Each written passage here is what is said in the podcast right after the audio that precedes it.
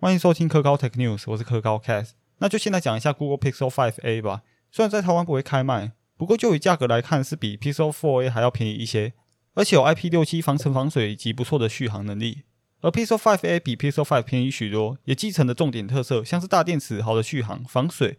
以及完美比例的机身与萤幕。不过还是总归一句，香归香但买不到啊。不过还是由于之前 Pixel five 一样的问题，就是录影太久会过热暂停。讲到这个就想到 Pixel six 的处理器是 Google 自研的，但我自己是不太喜欢 Pixel six 做成大萤幕手机啦，反而是很期待会不会有小只的 Pixel six A，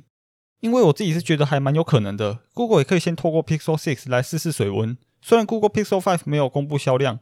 但手机的各方面相较于市面上大多数手机，它都算是较有特色的一款，而且能着重在发挥出 Google 自家的软体能力，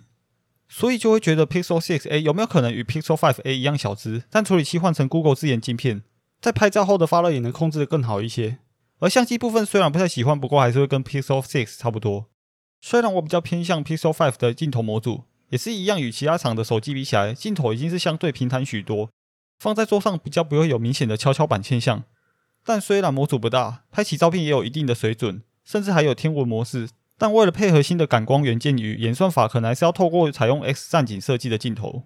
不过 X 战警的镜头也不会有跷跷板现象，但比起上个版本已经可以称得上大了许多。不过这也是升级感光元件的缺点之一吧，虽然带来了更好的拍照细节与录影品质，不过势必得将镜头模组升级成好大一个。但只要在装壳后的整机手感与 Pixel five 相似，就还蛮值得考虑的。而且 Pixel five 虽然没有更改感光元件，但录影模式也是好上许多，所以在升级之后能带来什么样的体验？有没有可能打败蝉联多年的录影冠军的 iPhone 呢？这几点我个人非常期待。不过在看到 Pixel five A 介绍他们高科技的 三点五毫米 耳机插孔时，总觉得有些好笑。哎，不是啊 Google， 你才刚推出自家的新一代评价 Google Pixel Buds A Series， 然后才做出一个广告来展示自家的完美圆圈耳机接口，这真不会有点尴尬吗？虽然说有 三点五毫米 耳机接口一定是好事，不过在自己推出耳机后再这样宣传，好了，虽然在台湾是没有公开发售的 Pixel five A， 不过外国的朋友们看了也算是创造一个话题性的吧。而刚才提到了防水功能，那这里就来跟大家说一下防水功能的用处好了。虽然部分人可能已经知道我要说什么了，但这里还是提一下，希望大家可以避免当其他人生活中的 OK。 就是手机如果有通过 I P 六十八 的防尘防水，并不是说你可以在淋浴室或是游泳时在水底下滑手机，而是像在突然下雨时，又或是手机不小心掉到水槽里面，让你的手机在短时间内进水并不会导致故障。所以不要看说手机有防尘防水就直接在水里面开滑了，这样滑起来你的手机大概也要跟你说拜拜了。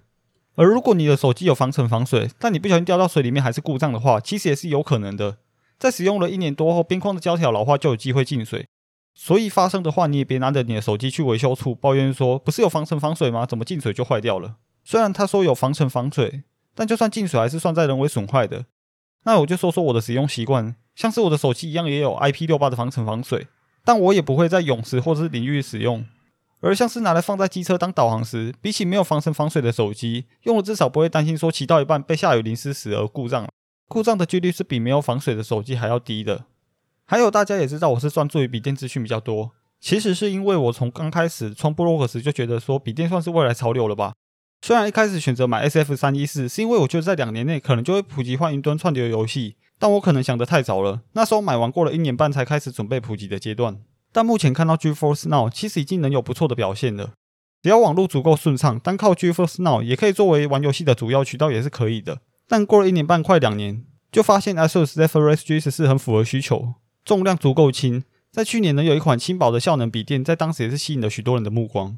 这也是为什么我会说小尺寸的 三 C 是未来的趋势。从手机的发展史来看，一开始手机的功能少，只能作为通知使用的 B B 扣到可以打电话的手机，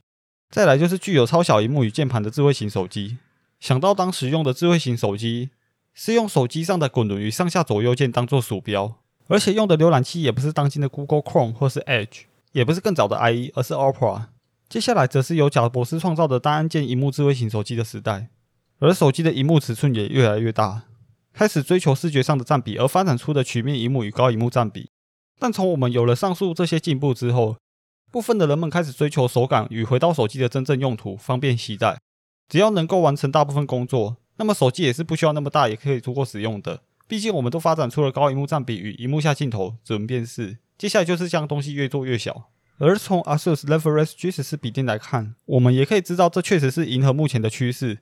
虽然不是必备的，但我自己是这样认为的。我偏向于平日使用的是方便携带的笔电，但在家中插上一个 Type-C 扩展器，直接将萤幕、键盘都以外接的方式来达到快速切换工作模式，而且外接萤幕也更能发挥出一台笔电独显的真正效能。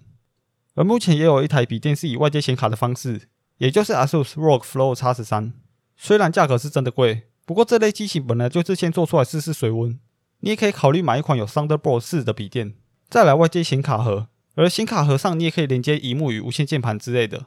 总之这里想说的是，对于那些需要外出携带的 三 C 物品，与其一昧的追求更大的萤幕与更高的规格，不如保持着这些的原始用途。而且主要也是我觉得萤幕占比已经够高了，不需要再追求更大的萤幕，而是保持了小尺寸，但萤幕至少比起以往相同尺寸的手机已经大上了许多。